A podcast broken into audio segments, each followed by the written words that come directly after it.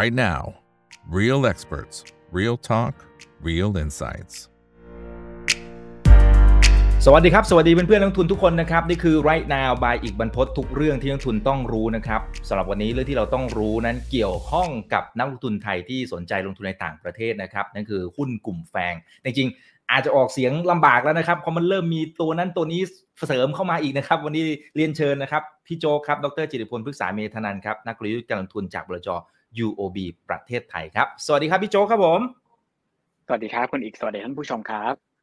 ครับคนไหนที่เข้ามาแล้วก็ฝากกดไลค์กดแชร์กันด้วยนะครับ YouTube อย่าลืม Subscribe กันด้วยนะ แล้วก็คนไหนอยากจะเข้าห้อง Open Line Chat ตอนนี้เราแยกห้องให้แล้วนะครับ การลงทุนไทย การลงทุนต่างประเทศคริปโต แล้วก็วางแผนการเงินสามารถคลิกเข้าไปได้เลยนะครับ โอเค วันนี้เรื่องที่เราต้องรู้นะครับ เกี่ยวข้องกับหุ้นเทคโนโลยีทางฝั่งของสหรัฐอเมริกานะครับ ปีที่ผ่านมานะครับในช่วงปีสัก ปี 2020แถวๆนั้นนะครับที่เจอกับวิกฤตโควิด -19 ต้องบอกว่าเป็นกลุ่มที่ outperform แบบสุด ๆ เลยนะครับ หลายตัวนะพี่โจ๊กขึ้นมาเป็นเด้ง ๆ เลยหลายเด้งซะด้วยซ้ำนะครับถ้าจับถูกตัวนะ แต่ปรากฏว่าปีนี้เนี่ยปรับฐานทีนึงก็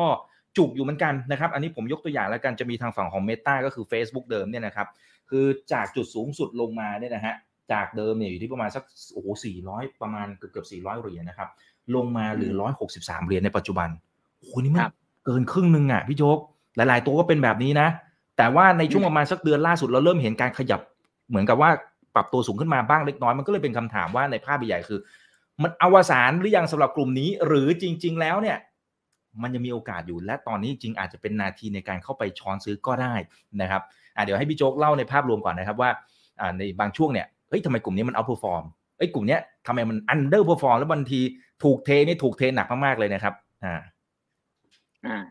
ก็เดี๋ยวเล่าให้ฟังคร่าวๆก่อนนะครับ ว่าภาพรวมของกลุ่ม FAANG เนี่ยจริง ๆ ต้องบอกก่อนเลยว่าถามว่าอวสานหรือเปล่าเนี่ยอย่างน้อยชื่อเนี่ยมันมีโอกาสที่จะอวสานสูงมากนะครับ เพราะว่า Facebook ก็เปลี่ยนชื่อไปแล้วนะก็หลายคนก็พยายามจะหาหาองค์ประกอบมารวมๆกันใหม่นะฮะอย่างผมก็จะชอบคำที่ชื่อว่า MANGA มาก M A N G A นะฮะแต่ว่าก็แล้วแต่มันก็ยังไม่ได้เป็นคำที่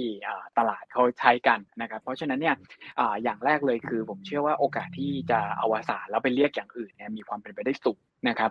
ข้อ 2 ก็คือว่าสตอรี่จริงๆเนี่ยของกลุ่มนี้เนี่ยมันมาเพราะว่าเป็นกลุ่มหุ้นขนาดใหญ่ นะครับเพราะว่าถ้าเกิดเรามองจริงน่าจะถามว่าอย่างนี้เราสามารถเรียกว่าหุ้นเทคโนโลยีเหมือนกันหมดได้ไหมเนี่ยจริงๆเนี่ยแต่ละคนทำธุรกิจไม่เหมือนกันนะครับอาจจะสตาร์ทที่เทคโนโลยีเหมือนกัน แต่ว่าณปัจจุบันเนี่ยแต่ละธุรกิจเนี่ยมันแตกต่างกันโดยชัดเจน เช่นบางคนก็ทำธุรกิจเกี่ยวกับ advertise นะครับบางคนก็ทำธุรกิจเกี่ยวกับพวกมีการ มีการให้เช่าหนังอ่าหรือว่าแบบเป็นธุรกิจบอร์ดแบนนะครับแล้วบางคนก็อาจจะทำธุรกิจยังเป็นไอทีอยู่มีฮาร์ดแวร์ซอฟต์แวร์นะครับจริงๆแล้วแต่ละตัวเนี่ยมันมีความแตกต่างกันโดยสิ้นเชิงเลย เพราะนั้นการที่เอามารวมกลุ่มกันเนี่ยมันผมเชื่อว่ามันเป็นแค่ชั่วคราวนะครับพอ longer term เนี่ยอาจจะต้องแบบดูแยกรายตัวนี้เป็นเรื่องหลักนะครับแล้วก็เรื่องที่3นะครับที่เมื่อกี้คุณอีกพูดถึงเนี่ยก็คือในช่วงวิกฤตในปี 2020อะเราจะเห็นเลยว่าหุ้นกลุ่มนี้มัน outperform ขึ้นมาอย่างมหาศาลมาก แล้วมันก็ปรับตัวลงนะจริง ๆ ถ้าเรากลับไปดู story ตรงนั้นเนี่ยเราจะเห็นอย่างหนึ่งที่เหมือนกัน ก็คือว่าทุกคนนะอยู่บ้านนะแล้วก็ไม่มีอะไรทำแล้วคราวนี้ด้วยความที่เป็นหุ้นใหญ่เนี่ยแล้วทุกคนรู้จักนะมันเป็นหุ้นที่ค่อนข้างเป็น household เนี่ยคือนักทุนรายย่อยก็จะเทรดเยอะนะก็จะเรียกว่าใครที่เข้ามาในตลาดเนี่ยคือหุ้นมีสองสามพันตัวรู้จักตัวอะไรบ้างก็รู้จักอยู่แค่นี้นะฮะก็มันก็จะซื้อขายกันอยู่ประมาณนี้ เพราะฉะนั้นไม่แปลกที่มันจะมีแรงหนุนตอนที่ปิดเมืองนะครับแล้วข้อ2เนี่ยมันก็เป็นสตอรี่ที่ทุกคนเนี่ยอาจจะต้องทำงานอยู่กับบ้านนะฮะคือตอนนี้อาจจะเห็นว่าในผมกลับมาที่ออฟฟิศละนะครับ แต่ว่ามันก็ยังมีหลายคนที่อยู่บ้านอยู่อ่าแต่ตอนนั้นอะร้อยเปอร์เซ็นคือทุกคนต้องอยู่บ้านกันหมด มันก็เลยกลายเป็นว่าดีมาดของอ่าบริการในกลุ่มนี้เนี่ยมันปรับตัวสูงขึ้นไม่ว่าจะเป็นในส่วนของเรื่องการทำงานนะครับ หรือว่าการใช้ชีวิตปกติเนี่ยคือเออร์เน็งเนี่ยมันจะเรียกว่า หลายคนก็คืออาจจะแบบหุ้นบวกเท่าตัวจริงเออร์เน็งก็บวกเป็นเท่าตัวเหมือนกัน นะมันก็เลยสามารถไปได้เพราะมาปีนี้เนี่ยทุกคนแทบจะเรียกว่าลงกันหมดอ่าเพราะฉะนั้นไม่แปลกใจนะครับที่จะมีการปรับฐานในปีนี้คำถามก็คือจะไปต่อได้ระยะยาวหรือเปล่าเนี่ยผมเชื่อว่าอย่างอย่างในในฝั่งของหุ้นแต่ละตัวเนี่ยก็จะมีสตอรี่ในการโกรธที่แตกต่างกัน ซึ่งก็ควรจะต้องมานั่งวิเคราะห์นะครับถ้าเกิดเป็นนักลงทุนเนี่ยก็ควรจะต้องมานั่งวิเคราะห์เป็นหลายตัวว่า แต่ละตัวหรือว่าแต่ละอุตสาหกรรมเนี่ยมีความต่างแล้วเราชอบแบบไหนหรือเราไม่ชอบแบบไหนครับ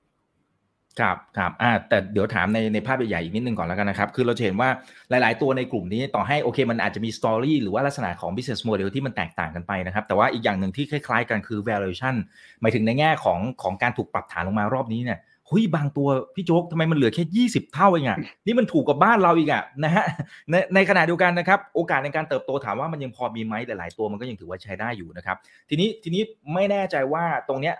ไอ้เรื่องของที่เฟดมันขึ้นดอกเบี้ยกันแบบเยอะๆเลยเนี่ยนะครับมันมีผลกระทบในเชิงของการประเมินมูลค่าในกลุ่มนี้ แล้วก็เลยถูกลงโทษมากน้อยแค่ไหนพี่โจ๊กพอจะให้เป็นไอเดียตรงนี้ได้ไหมครับ จริงๆ ผมเชื่อว่าไม่เยอะนะครับแต่ว่าเราคิดแบบนี้ก่อนนะฮะคือคือหนึ่งพอยที่นักลงทุนเนี่ยอาจจะต้องคิดแล้วก็ลองเอาไปเป็นไกด์ไลน์สำหรับการลงทุนเนี่ยก็คือ Market Cap เนี่ยมันเหมือนเป็นการรวม Future Cash Flow ในอนาคต คิดอีกก่อนนะ Market Cap เนี่ยมันจะเกิดขึ้นมาจาก2อย่าง อย่างแรกเลยก็คือ Bottom Line EPS ถูกไหมฮะอ่าอย่างที่สองเนี่ยก็คือ multiple อ่าเมื่อกี้ที่คุณอีกพูดถึงเนี่ยก็คือการการใช้นโยบายทางการเงินเนี่ยการใช้นโยบายทางการเงินเนี่ยมันกด multiple แน่นอนไม่ multiple ของตลาดเนี่ยมันต่ำคือคนเนี่ยจะไม่เชื่อว่าตลาดเนี่ยจะสามารถเทรดแพงๆได้ เพราะว่า e a r n i n g ในอนาคตเนี่ยมันจะโดนดิสคาวเยอะกว่าเดิมอ่าแต่ว่านะฮะ คือบริษัทกลุ่มนี้เนี่ยมันจะมีความเฉพาะตัวอยู่อย่างหนึ่ง ก็คือว่าตัว e a r n i n g multiple เนี่ยมันเหมือนกับนึกสภาพนะพอเวลาเราพูดว่าเป็นรวมของ cash flow ในอนาคตเนี่ยคือถ้าเกิดเรามี earning multiple 20 ก็หมายความว่าเราต้องได้ EPS 20 ครั้งถูกไหมอ่าสมมุติเราบอกแล้วว่าเป็น earning เป็น year EPS นะ หมายถึงบริษัทนี้มันต้องอยู่ได้ถึง 20 ปี ตอนนี้มันกลายเป็นว่าทุกคนกลับมา question แล้วว่าบริษัทเทคพวกนี้มันอยู่มาได้10กว่าปี20ปี ปกติแล้วบริษัทที่เป็นผู้นำตลาดแล้วเป็นเทคอย่างเงี้ย มันอยู่ได้ไม่ถึง20-30ปีหรือเปล่าอ่าเพราะมันไม่ใช่ธุรกิจแบบเป็นธุรกิจพลังงานขายของอะไรอย่างนี้มันคือแบบ Apple อ่าซึ่งก่อนหน้านี้เราก็บอกเราไม่ได้ใช้เลยสิปีนี้เราใช้อีกสิปีข้างหน้าไม่แน่ใจเหมือนกันอ่าอย่างเงี้ยมันก็เลยกลายเป็นว่าตัว multiple ที่เราคุยกันเนี้ยสิบหกเท่า ไม่แน่ใจว่าตัวไหนนะ แต่ว่านึกสภาพว่าคิดว่าบริษัทนั้นจะอยู่ได้อีกถึง 16 ปีหรือเปล่าตอนนี้มันกลายว่าทุกคนมาเริ่ม question ละว่าเอ๊ะมันใช่ไหมหรือมันไม่ใช่นะในส่วนของเฟดที่ใช้นโยบายการเงินเข้มงวดเนี่ยมันทำให้ทั้งตลาดมันปรับฐาน เพราะนั้นเนี่ยจะสังเกตเห็นว่าคนที่ก่อนอันนี้เคยเทรด PE เป็นร้อยๆนะฮะอย่างเช่นแบบพวกอเมซอนเนี่ยอเมซอนที่เทรดตอนพีคๆนี่คือสามพันเท่าพอกับ Netflix นะพอๆกับเทสลา ตอนนี้ก็เหลือประมาณ 150 ที่เป็น long term PE ถามว่ามันไปไกลกว่านี้ได้ไหมมันไม่ได้ เพราะว่าตลาดเนี่ยตอนนี้มันลงไปเหลือประมาณแค่ 30 เท่าอ่าแต่ถ้าเกิดตอนที่ตลาดขึ้นไป 50 มันก็ทำได้ มันก็อาจจะแบบฟุ้งเฟ้อได้ขนาดนั้นนะมันกลายเป็นว่าอัพไซด์เนี่ยมันจะค่อนข้างแคบ อ่าตรงนี้ก็อาจจะเป็นจุดอ่อนของหุ้นกลุ่มนี้ด้วยนะครับ แต่ถามว่าจะกระทบไปถึงฟันดิ้งไหมนะฮะจะมีทำให้ e a r n i n g มันมีโอกาสที่จะลบจริงๆ จากในส่วนของในส่วนของดอกเบี้ยหรือเปล่าเนี่ยอันนี้พวกบริษัทพวกนี้จะน้อย เพราะว่าถ้าสังเกตดูจริงๆเนี่ย purchasing power ของแต่ละคนเนี่ยแข็งแกร่งมากนะแข็งแกร่งมากอย่างเช่น Netflix เนี่ยคำถามคือการปรับราคาของเขาเนี่ยถึงเราจะบอกว่าเดี๋ยวนี้เราเราไม่มีอะไรจะดูแล้วเราก็เลิก subscribe นะฮะแล้วปัญหาหลังเขาตอนนี้คือแบบคน subscribe น้อยลงแต่คำถามคือเขา มีพาร์ทที่ราคามันต้องขึ้นตามพวกดอกเบี้ยหรือเศรษฐกิจไม่มีนะฮะอ่าเขาสามารถตั้งราคาเท่าไหร่ก็ได้อ่าตามที่เขาอยากได้แล้วเขาคิดว่าเขาแย่งส่วนแบ่งตลาดได้ เช่นเดียวกันกับโทรศัพท์มือถือ Apple เนี่ย อ่าอันนี้ก็ค่อนข้างชัดว่า คือเขาก็อยากตั้งราคาเท่านี้จะทำไมล่ะเนี่ยใช่ไหมฮะมันก็เลยกลายเป็นว่าจริง ๆ แล้วอะพวกนี้เขาไม่ได้โดนกระทบบนบอททอมไลน์มากนักจากดอกเบี้ย แต่ว่าอาจจะโดนการเปรียบเทียบนะครับว่าถ้าเกิดมูลค่าของตลาดเนี่ยมันไม่ได้สูงมาก พวกนี้จะเทรดสูงผิดปกติไปได้ไกลแค่ไหนอันนี้ข้อหนึ่งนะครับแล้วก็ข้อ2เนี่ยก็คือว่าเรื่องเกี่ยวกับ แคชฟลูของมันเองเนี่ยว่ามันจะสามารถเจเนเรตได้อย่างที่บอกหรือเปล่า คือเราบอกว่าเนี่ยสิบหกสิบห้าเท่า ในความเป็นจริงก็ไม่แน่ใจว่าธุรกิจเนี่ยจะสามารถอยู่ไปได้ไกลขนาดไหนอ่าและยิ่งอดอกเบี้ยเป็นขาขึ้นเนี่ยก็ยิ่งทำให้นักลงทุนบางส่วนนะครับนักลงทุนบางส่วนที่ ที่ก่อนหน้านี้เนี่ยต้องบอกว่าก็เป็นนักทุนขาจรแหละอยู่บ้านนะครับแล้วก็ไม่มีอะไรทำก็เทรดหุ้นนะแต่ว่าตอนนี้ถ้าอย่างฝั่งของสหรัฐนี่คือผลตอบแทนที่เป็นเงินสดธรรมดาเนี่ยสองจุดห้าเปอร์เซ็นต์นะครับรออีกสองเดือนนะรออีกสองเดือนจะกลายเป็นสามจุดห้าเปอร์เซ็นต์คำถามคือมันไม่ได้มีพอยที่จะมาเทรดหุ้นเก่งกำไร ขณะที่จะรองรับ downside ได้แล้วเขาจะกลับเป็นอีกหนึ่งจุดที่เข้านะการลงทุนแบบ ถูกกดดันได้ง่ายครับ อืมอืมครับผม อ่า คนไหนที่เข้ามาแล้วก็ยังไงฝากกดไลค์กดแชร์กันด้วยนะครับเมื่อกี้มีสัญญาณเล็กน้อยนะครับ แต่ตอนนี้ตอนนี้กลับมาแล้วนะครับ โอเค YouTube อย่าลืม Subscribe กันด้วยนะครับ โอเค อ่า เพราะฉะนั้นโดยภาพรวมๆเนี่ยนะครับ มันก็มีหลายประเด็นนะครับ ทั้งปัจจัยบวกเป็นรายตัวนะครับ storyของแต่ละตัวไม่เหมือนกันนะครับ valuation เดี๋ยวเรามาว่ากันเป็นรายตัวว่ากันอีกทีหนึ่งนะครับ ส่วนส่วนถ้าเป็นในเชิงของภาพใหญ่อีกนิดนึงนะครับ คือตอนนี้จะเห็นว่าแต่ละตัวที่อยู่ในกลุ่มจะเรียก MANGA จะเรียก FAANG จะเรียกอะไรก็ตามเนี่ยนะครับ กลุ่มเนี้ยมันเป็นกลุ่มที่มันมีความโดดเด่นมากๆในหุ้นแต่ละตัวนะครับมันมี character อะไรที่ที่เหมือนกันเลยครับพี่โจ๊กที่ทำให้เนี่ยไอแต่ละตัวมันโดดเด่นขึ้นมา แล้วก็ค่อนข้างจะทิ้งห่างจากเพื่อนๆในอุตสาหกรรมเดียวกันเนี่ยพอสมควรเลยทีเดียวนะครับเขามี character อะไรที่เหมือนกันเหรอฮะ ความเหมือนกันแล้วก็ character ที่เด่นมาก ๆ ของกลุ่มนี้คือความเป็นอินโนเวชันแล้วก็ความเป็นแบบ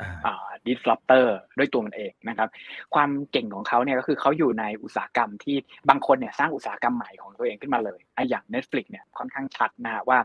เป็นแก๊งที่สามารถ disrupt ทั้งอุตสาหกรรม เพื่อนบ้านได้แต่อย่าง Amazon เนี่ยจะสังเกตเห็นเลยว่าเขาสามารถสร้างธุรกิจอะไรก็ไม่รู้ใหม่ ๆ ของเขาขึ้นมาได้นะครับอ่าอย่าง Google เนี่ยเป็นคนที่สามารถสร้างธุรกิจที่เป็น Search ขึ้นมาได้ ก่อนหน้า Google นี่ต้องสมุดหน้าเหลืองนะพูดตรงนี้นักลงทุนหลายท่านที่ฟังอยู่ไม่เคยเห็นนะอ่าแต่สภาพนะ คือเขาสร้างมาเก็ตของตัวเองขึ้นมา เพราะฉะนั้นเนี่ยเขาจะสตาร์ทที่ร้อยเปอร์เซ็นต์มาเก็ตแชร์อ่าคือพวกนี้มันเลยเป็นกลุ่มที่สามารถแบบดุเดือดแล้วก็สามารถแบบทำกำไรได้อย่างมหาศาลนะครับอ่าเฟซบุ๊กก็เป็นแบบเดียวกัน Facebook ก็จะ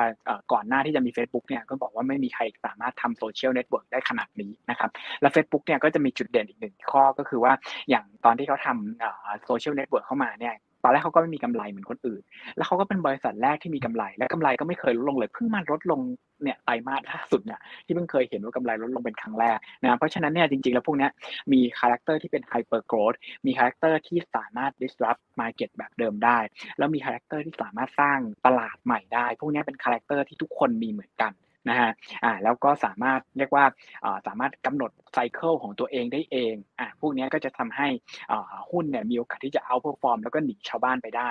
คนที่กำหนดอ่า cycle ตัวเองได้เองเนี่ยคนแรกแล้วก็คนเดียวผมว่ายังยังเป็นคนเดียวอยู่ก็คือ Apple นะฮะไอโฟนใหม่ออกทุกรอบเนี่ยทุกคนต้องเข้าไปดูนะไม่ต้องมาดูเลยว่าเศรษฐกิจหน้าตาแบบไซเคิลมันจะบวกจะลบปีเศรษฐกิจถดถอยอะไรหรือเปล่า แต่เขากำหนดเลยว่าทุกปีเนี่ยเดี๋ยวเขาจะออกอันใหม่ ถ้าคุณมีตังค์คุณมาซื้ออย่างเงี้ยอะพวกบริษัทลักษณะแบบเนี้ยจะมีความสามารถในการเรียกว่าสร้างเออร์เน็งของตัวเองในแบบที่ตัวเองต้องการได้ จะให้เป็นเส้นตรงขึ้นไป จะให้เป็น exponential curve ก็ทำได้ ถ้าเกิดเศรษฐกิจมันรองรับนะฮะตรงนี้ก็จะเป็นจุดเด่นที่กลุ่มเนี้ยมีเหมือนกันหมดอืมอืมครับผมอ่าแล้วเขาก็กินมาเก็ตแชร์มาเรื่อยๆ จนกระทั่งอาจจะเริ่มมีคู่แข่งในบางจุดนะครับ เช่นทางของ Netflix นะครับอ่าทีนี้ทีนี้เดี๋ยวเราจะลงเป็นรายตัว นะครับเอาเอาเท่าที่พี่โจ๊กนะครับ ซึ่งบังบอกว่าทำกันบ้านมาหนามากเมื่อกี้เห็นเห็นเป็นหนังสือเป็นฮอกวอตส์เลยแหละฮะเป็นหนังสือเวทมนต์อย่างนั้นเหรอครับ จดจดมาเฉยๆฮะจดมาเฉยๆไม่ใช่ทั้งเล่มนะครับจดจดมานะฮะหลาย ๆ ตัวอะเอาเอาตัวไหนก่อนดีครับ อืม คือที่จดมาเนี่ยเป็นเพราะว่าตอนแรกผมก็ไปนั่งรีวิวดูนะครับ แล้วทุกคนเนี่ยก็มี e a r n i n g story ของตัวเองที่ไม่เหมือนกัน okay. ผมก็เลยพยายามจะหาว่ามีใครไหมที่มีประเด็นบวกทั้งหมดนะหรือมีใครไหมที่มีประเด็นลบตัวไหนโดดเด่นกว่ากัน ปรากฏว่าสิ่งที่เจอนะฮะทุกคนเนี่ยมีสตอรี่ของตัวเองแล้วไม่เหมือนกันเลย นะอ่าอย่างอย่างเอาง่ายๆ ก่อนในเรื่องของ e a r n i n g เนี่ยจริงๆ ก่อนหน้านี้ที่เราคุยกันนะเราคุยกันเรื่องว่า e a r n i n g ไตรมาสสองเป็นยังไงดีไหมแล้ว long term trend เป็นยังไงเนี่ยถ้าสังเกตนะคนที่ e a r n i n g ไตรมาสสองดีๆเนี่ยจะมี 2 กลุ่มนะครับก็คือ Netflix กับ Apple อะสองคนนี้คือ e a r n i n g ไตรมาสล่าสุดเนี่ยออกมาดี Netflix เนี่ยอาจจะบอกว่าก่อนหน้านี้ทุกคน forecast แย่แล้วก็ดีขึ้น ส่วน Apple เนี่ยก็ทุกคนก็ forecast แย่เหมือนกันนะแล้วก็เพราะว่าเพราะว่าทุกคนคิดว่าต้องมีปัญหาเรื่องเกี่ยวกับการผลิตแน่เลย สุดท้ายก็ทำได้ดีกว่าคาดนะครับอะก็จะมี 2 อันส่วนที่เหลือเนี่ยเรียกว่า under เอ่อ under perform หมดนะครับ analyst คาดไว้สูงแต่ว่าทำได้ไม่ดีขนาดนั้น อ่าแต่พอเป็น long term เนี่ย long term นี่จะมีความต่างนะครับ ก็จะเหลืออ่า Amazon Google แล้วก็ Apple สามตัวเนี่ยที่ long term ยังเป็นขาขึ้น อีกสองตัว long term เป็นขาลงนะหรือ flat ไม่น่าเชื่อนะ อย่างเช่นในส่วนของ Meta เนี่ย ตอนนี้ทุกคนคิดแล้วว่า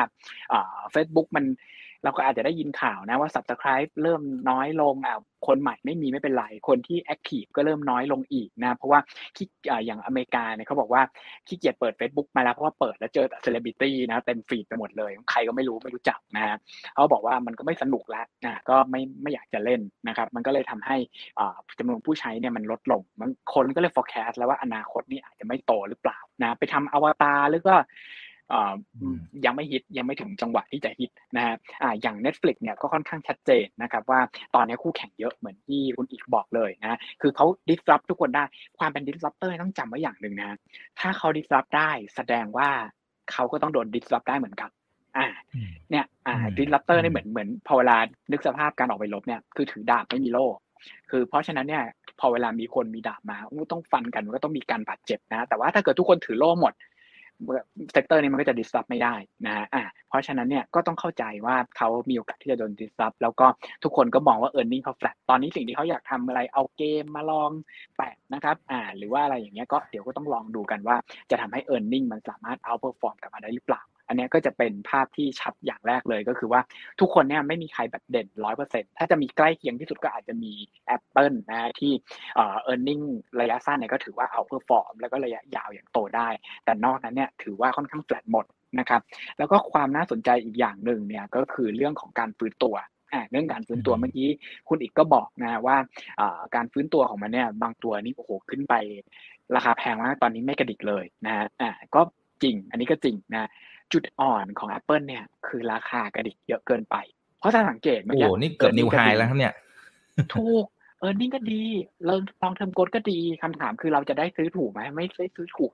นะฮะเพราะว่ามันลงไปแล้วมัน rebound กลับมาหมดละนะแต่ตัวที่ยังไม่ rebound เนี่ย อันนี้คือ opportunity ของนักลงทุนคำถามคือ แล้วมีตัวไหนบ้างล่ะอ่าถ้าเกิดเรามองอย่างนี้ก็คือเมื่อกี้ที่พูด Meta ไม่กลับมาฮะ Netflix ไม่กลับมาอ่า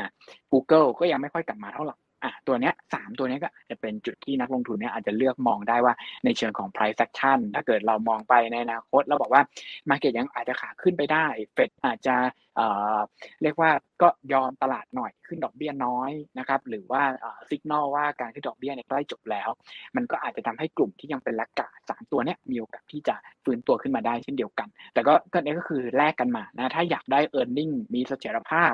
sustainability สูงแข็งแกร่ง ก็ต้องแลกมาด้วย price ที่แพง แต่ถ้าเกิดเราบอกว่าเราเไม่อยากเราอยากซื้อถูก เราก็ต้องแลกมาด้วยจุดอ่อนบางอย่างที่มันกำลังเกิดขึ้นนะครับ อืมอืมครับ อ่าโอเคงั้นเดี๋ยวเดี๋ยวผมขอไล่ดูทีละตัวขอความเห็นเพิ่มหน่อยนะครับ เช่นทางฝั่งของเมตานะครับ หรือว่า Facebook นี่แหละนะครับ คือเขาประกาศผลประกอบการไตรมาสที่2นะครับ ถ้าคิดเป็นตัวดอลลาร์อยู่ที่ประมาณสัก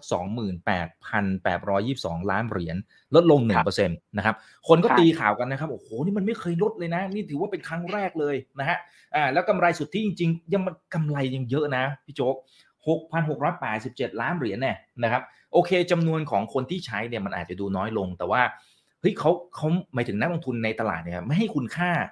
ทางฝั่งของพี่มาร์คซักเคอร์เบิร์กเลยเหรอที่ผ่านมาเขาก็ปรับตัวนู่นนี่นั่นอะไรหลายกระบวนท่าเหมือนกันนะ โอเค มันอาจจะมีได้แรงบันดาลใจจากอันอื่นบ้างจาก TikTok บ้างหรืออะไรก็ตามกับลำเปลี่ยนอะไรก็ตามไม่รู้แหละนะครับ แต่ว่าเขาก็พร้อมที่ปรับตัวถ้าถ้ามองในแง่นั้นนะ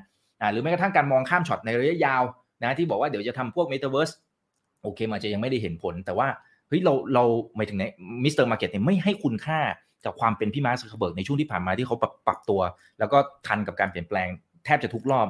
แต่รอบนี้ไม่รู้นะอ่าพี่จงมองไงฮะเห็นด้วยนะฮะว่าตลาดเนี่ยไม่ให้ความสนใจกับ Facebook หรือว่า Meta เลยนะครับ คือถ้าเกิด จุดหนึ่งที่ผมใช้เปรียบเทียบเนี่ยก็คือว่าพวกหุ้นกลุ่มนี้เนี่ยคือลองคิดง่ายๆนะฮะว่าปกติเนี่ยจะเทรดกันอยู่ลองเทอม PE ประมาณกี่เท่า ผมเป็นคนที่ชอบใช้ลองเทอม PE มากกว่า PE ปีนี้ปีที่แล้ว เพราะว่าพวกนี้มันโกดสุกปั๊บคือตัวเลขมันไม่นิ่งแล้วเราบอกความจริงไม่ค่อยได้นะครับ แต่ถ้าเราใช้ลองเทอม PE อย่างเช่น10 ปีเฉลี่ยมาเนี่ยจะสังเกตเห็นเลยว่าเมตาเนี่ยเป็นตัวเดียวที่เทรดอยู่ประมาณ 20 เท่า คนอื่นเนี่ย50 อมาซอนร้อยห้าสิบอย่างที่บอกคือ นึกสภาพพวกบริษัทพวกนี้ไม่มีทางอยู่ถึงห้าสิบปีอยู่แล้วผมเดานะฮะเพราะฉะนั้นเนี่ยทุกคนต้องคิดเลยว่าพวกนี้มีโอกาสโกรธแบบคือคือเรเวนูต้องทับอัพเท่าตัวได้ แต่ว่าเมตาเนี่ยเป็นตัวเดียวที่ทุกคนคิดว่าไม่ได้ทำไม่ได้อ่าอ่าอันเนี้ยไม่รู้ว่าเป็นจุดแข็งหรือจุดอ่อนเขานะว่าที่ทุกคนปรามาสเขาแบบนี้นะนึกสภาพว่าคือถ้าถ้ามองในมุมของนักลงทุนเนี่ย คือแรงกดดันจากตลาดมันจะไม่สูงในหุ้นแบบนี้ นึก ถ้าเหมือนเหมือนเราแข่งกันเนี่ย คือตอนนี้เมตาในกลุ่มแฝงเนี่ยกลายเป็นแบบกลายเป็นม้ามืดและกลายเป็นคนที่คิดว่าทุกคนจะเข้าที่โหลตัวเนี้ยต้องเข้าที่โหลแน่นอนเรื่องการโกรธเนี่ยไม่ไม่เด็ดเท่าคนอื่นนะครับส่วนหนึ่งอาจจะเป็นเพราะว่าไออุตสาหกรรมที่เขาไปจับเนี่ยมันใหม่เกินไปแล้วคนไม่เข้าใจอะกับส่วนที่สองเนี่ยก็คือการปรับตัวในระยะสั้นของเขาเนี่ยมันไม่ถูกใจตลาดนะครับอ่าอย่างเช่นอย่างที่ผมบอกไปเนี่ยว่า คือตอนเนี้ยเรื่องเรื่อง activity Facebook เนี่ยมันดรอปลงไปอย่างมหาศาลส่วนหนึ่งก็คือเรื่องถ้าเกิดเป็นคนทำเพจก็จะรู้ว่าแบบมันโดนแย่ง visibility ไปเยอะมากจากสิ่งที่เขาพยายามจะทำให้มันเป็น TikTok มันก็เลยกลายเป็นว่าคนพวกนี้ก็รู้สึกว่าคือ แทนที่จะรู้สึกว่าจะจ่ายตังค์เพิ่มขึ้นเนี่ยก็รู้สึกว่าจะจ่ายตังค์น้อยลงแล้ว เพราะว่าไม่รู้ต้องจ่ายตังค์ไปขนาดไหนมันถึงจะได้ขึ้นมา เพราะมันไม่คุ้มแล้วมันมีคนที่ไม่ต้องจ่ายตังค์เลย แล้วก็มาเล่นตลกทำขันอะไรมันก็สามารถหยิบขึ้นมาได้หรือเปล่าอะไรอย่างเงี้ยมันก็เลยกลายเป็นว่าเป็นจุดอ่อนของแพลตฟอร์มในในแนวคิดในรอบนี้นะครับอนาคตถามว่าจะเป็นยังไงในแง่ของนักลงทุนผมอยากจะคิดนิดนึงว่า คือ earning มันไม่ลดอ่าถ้าถ้า earning ไม่ลดแบบนี้เนี่ยจุดหนึ่งที่มีโอกาสที่จะปรับตัวขึ้นได้เนี่ย อ่าอัน earning ไม่ลดนี่เป็นข้อดีอย่างแรกนะฮะแล้วก็มี earning อ่าแต่จุดที่มันจะปรับตัวได้เนี่ยก็คือมุมมองของตลาดต้องเปลี่ยน เราต้องมี price multiple สูงขึ้นมาได้ต่อเหมือนคนอื่น เพราะฉะนั้นเนี่ยมันอยู่ที่ว่าพี่มาร์คจะคิดไอเดียอะไรออกเลยหรือเปล่าคือถ้าเกิดคนที่ลงทุนอ่าเฟซบุ๊กตอนนี้เนี่ยจุดเด่นเลยนะคือไม่แพง นะฮะจุดอ่อนก็คือว่าถ้าก็ต้องไปหวังพึ่งนะฮะว่าเขาจะสามารถเป็น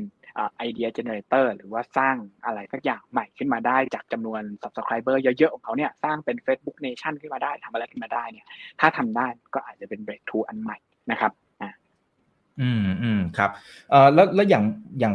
มุมมองของพี่โจ๊กเนี่ยคิดว่าอย่าง Tik t o อกเนี่ยโอเค เด็กรุ่นใหม่เนี่ยก็คงจะเริ่มขยับนะครับไปไปเล่น Tik t o อกเพิ่มมากขึ้นเราเห็นเทรนด์อย่างเงี้ยที่เกิดขึ้นทั่วโลกนะครับ แต่ว่า ในเชิงของตัวรายได้เองเนี่ย Tik t o อกในช่วงประมาณสักสำหรับปีปีนี้เองยังยังห่างชั้นนะครับแล้วยังไม่รู้ว่า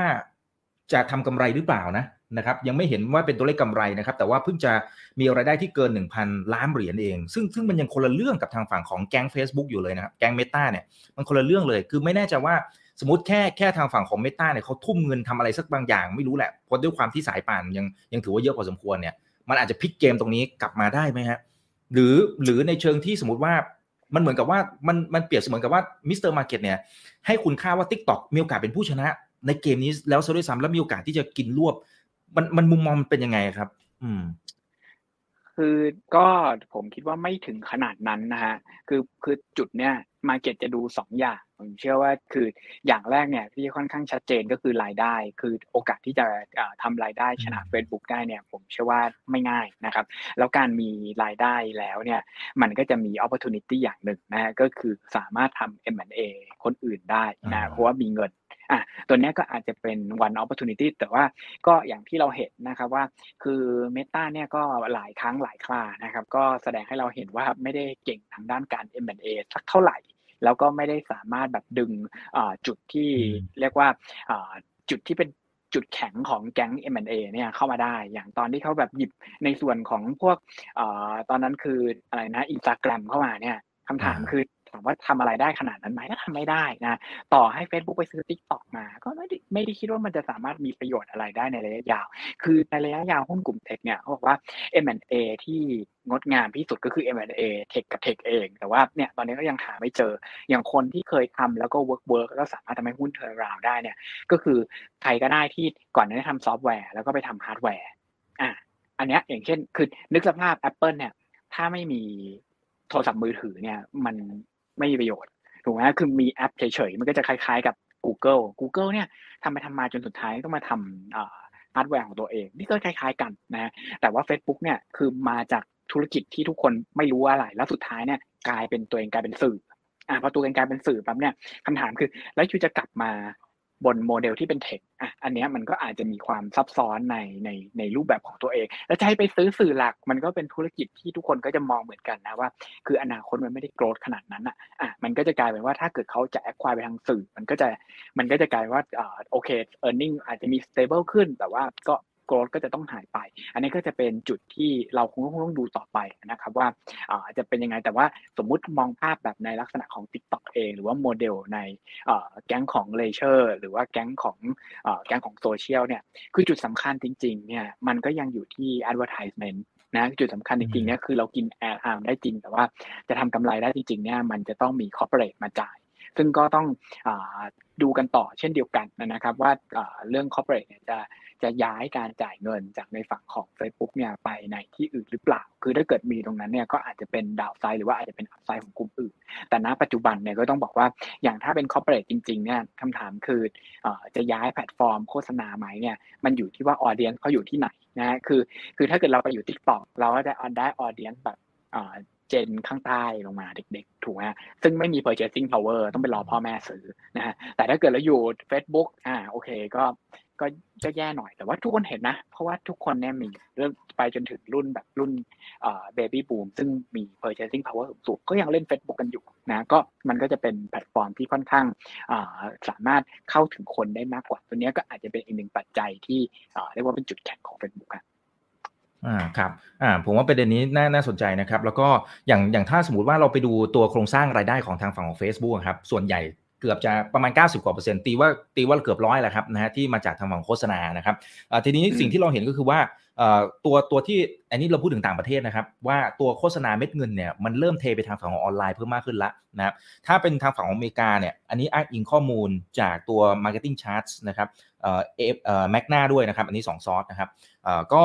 ตัวเม็ดเงินโฆษณาทางฝั่งออนไลน์เนี่ยแซงทางออฟไลน์ไปแล้วนะครับนะตั้งแต่ปี 2020 แล้วก็แซงมากขึ้นเรื่อยๆ ปีนี้ก็น่าจะยังคงแซงอยู่ถึงแม้ว่า ภาพรวมอาจจะเศรษฐกิจอาจจะชะลอลงมาก็ตามนะครับ แต่ว่าตรงเนี้ยเลยไม่แน่ใจว่าจริง ๆ แล้วเนี่ยมันยังมี room to grow อยู่พอสมควรหรือเปล่าในแง่ของการที่ไปกินตลาดเม็ดเงินโฆษณาฝั่งออฟไลน์มากกว่าครับ แล้วแทนที่แทนที่สมมติตลาดอาจจะมองว่าเฮ้ย TikTok มาเฮ้ยเดี๋ยวไปกินตลาด Facebook หรืออะไรก็ตามแต่จริงเค้กทั้งหมดเนี่ย เฮ้ยมันกำลังไปกินทางฝั่งออฟไลน์ แล้วทำให้จริงๆเค้กทั้งก้อน มันยังมีโอกาสเติบโตแล้ว Facebook จริงเขาก็ยังมีโอกาสเติบโตหรือเปล่าพี่พี่โจ๊กมองประเด็นนี้ไงครับส่วนตัวเนี่ยไม่ค่อยได้คิดแบบนั้นนะ ผมเชื่อว่า revenue ของฝั่งออฟออฟไลน์เนี่ยมันมันแย่มากตอนช่วงโควิด แล้วมันก็ pick up ช้านะฮะมันก็เลยทำให้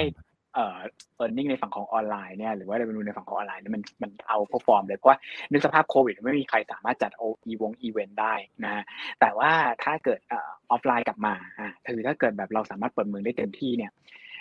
มันก็ยังเป็นอะไรที่ทุกคนเนี่ยอยากไปมากกว่าเหมือนจัดอีเวนต์ออฟไลน์นะกับจัดอีเวนต์ออนไลน์เนี่ยคือคนธรรมดาก็อยากจะไปออฟไลน์มากกว่าคือยังอยากไปเที่ยวยังอยากเจอกันนะแล้วก็เนี่ยอย่างการเงินเนี่ยค่อนข้างชัดเจนเลยว่าออฟไลน์เนี่ยมัน มันเอ่อมันได้ผลมากกว่านะครับ แล้วก็ออนไลน์เนี่ยอาจจะไม่ได้มีคนขนาดนั้นเพียงแต่ว่าเอ่อเนี่ย Facebook สิ่งที่ทำให้เราเห็นอย่างหนึ่งที่ตอน earning ติดมันเริ่มมี sky limit ของมันเองเลยไม่ได้สูงขนาดนั้น อันนี้ก็อาจจะเป็นอีกหนึ่งจุดที่ ถ้าใครที่คิดว่าโอ้โหเดี๋ยวสุดท้ายเนี่ยมันทุกอย่างมันต้องไปออนไลน์หมดอันนี้ผมจะให้คิดคิดใหม่รอบหนึ่งนะว่า ตอนนี้คือเราเจอเหมือนกับแบบ เราเจอทีมอดีตแชมป์ที่อยู่ดีๆ ตกไปอยู่ที่โหลนะครับแต่ว่าคำถามคือมันก็ สามารถกลับขึ้นมาได้อะเพราะว่าในความเป็นจริงเนี่ยมันก็ไม่ได้อ่ามันมันอาจจะเป็นแค่จุดอ่อนของเขานิดนึงบางจังหวะนั้นเองนะครับ แต่ว่าถ้าเกิดมองมองในแง่ของอความสามารถพื้นฐานหรือว่าแบบปัจจัยการจัดจ่ายใช้สอยพื้นฐานเนี่ยผมเชื่อว่าในฝั่งของออฟไลน์ก็ยังมีดีมานอยู่เสมอนะครับ อืมครับผมโอเคครับขอบคุณครับอะแล้วสำตัวตัว Metaverse ครับที่ที่เขาพยายามจะขายฝันนะครับ แล้วก็มีการทำเหมือนกับเป็นเป็นคลิปออกมา เอ้ยนู่นนี่ฟันดาบนู่นนี่นั่งประชุมกันแบบออนไลน์เหมือนเรานั่งคุยกันนั่งข้างๆ กันอะไรต่างๆ คือโอเคไอเดียเนี่ยผมว่าดีมากนะครับ แต่ว่าเขาก็ฉายภาพบอกว่าหุยมันอีกประมาณ 10 ปี พร้อมที่จะจ้างงานเป็นหลักหมื่นตำแหน่งนะครับ แล้วก็ทุ่มเม็ดเงินเป็นหมื่นล้านเหรียญอะไรว่าไปนะครับ ทีเนี้ยผมไม่แน่ใจว่า ไอ้กว่าที่มันจะผลิดอกออกผลแล้วมันเริ่มเห็นผลว่าเฮ้ยไอ้สิ่งที่เป็น vision ของเขาถึงขั้นเปลี่ยนชื่อเปลี่ยนชื่อบริษัทเนี่ยเฮ้ยมันกำลังมันกำลังได้ผลจริงๆเนี่ยเราต้องให้โอกาสเขาเนี่ยในการในการทำแบบไอ้ตรงเนี้ยมันสักแค่ไหนในมุมของนักลงทุนนะครับ เช่นสมมติพอผ่านไป 3 ปีเฮ้ยยังบอกว่ามันกำลังจะเกิดขึ้นแต่ 3 ปีมันยังไม่เห็นอะไรเลย อันนี้เราต้องชิ่งแล้วหรือเปล่าหรือ 5 ปี เราให้เวลาเขาประมาณไหน เราควรจะต้องติดตามประมาณไหนนี่เผื่อเป็น guideline ให้กับนักลงทุนครับจริง ตอบลำบากมากเลยนะฮะเพราะว่าเทคโนโลยีเนี่ยถามว่า adoption เนี่ยมันจะขึ้นจากอะไรบ้างเนี่ยมันมันค่อนข้างรันดอมมันค่อนข้างมีหลายปัจจัยมากนะโอเค ข้อหนึ่งก็คือว่าถามว่าเทคโนโลยีตอนนี้ถึงหรือยังเนี่ยคืออาจจะพอประเมินได้ว่า อย่างสิบปีแบบที่คุณมาร์กบอกเนี่ยก็อาจจะใกล้เคียงนะครับมองมองโลกในแง่ดีอาจจะเร็วกว่านั้นก็ได้นะครับ เพราะว่าจริงๆเราก็ไม่ได้ต้องการอะไรมากนะถ้าเกิดเรามีแว่นที่เบากว่านี้นิดนึงนะใช้แว่นผมแว่นคุณอีกเนี่ยอ่าแล้วก็แล้วสามารถทำได้มันก็มันก็เป็นไปได้มันก็สามารถเกิดขึ้นได้เลยอ่าณณบัตรนาวเลยนะฮะแต่ปัญหาหลักของกลุ่มเนี่ยผมเชื่อว่ามันเป็นเรื่องเกี่ยวกับอ่ามันเป็นเรื่องเกี่ยวกับความ beyond imagination ความ innovation มากกว่า แล้วก็มันดันไปเกี่ยวกับเรื่องของ privacy ซะเป็นหลักนะคือนึกสภาพนะว่าภาพหลักของเราเนี่ย มันจะเวิร์กได้อ่าแล้วสมมติทำได้เนี่ยคือคืออันหนึ่งที่ผมใช้เป็นธีมเลยก็คือว่าอาจจะไม่ได้พูดว่าเมตาเวิร์สอะไร แต่ว่าทำไมเราเรากลับไปนั่งคิดไอเดียว่าทำไมเราถึงอยากอยู่ในโลกเมตาเวิร์สนะฮะเหมือนถ้าเป็นในมุมผมเนี่ยก็คือเราอยากเปลี่ยน identity ของเราเอง หรือว่าเราอยากอะไรสักอย่างอ่าที่ที่มันไม่ใช่ตัวเรา นะเราก็สามารถสร้างตัวตนใหม่ของเราได้นิดนึงเหมือนเราสามารถย้ายประเทศได้ถ้าถ้ามองในฝั่งออฟไลน์เป็นประมาณนั้นนะครับคือ Facebook ก็จะสามารถ offer ลักษณะประมาณนั้นได้ ก็คือว่าเป็น Facebook Nation ตัวเองขึ้นมา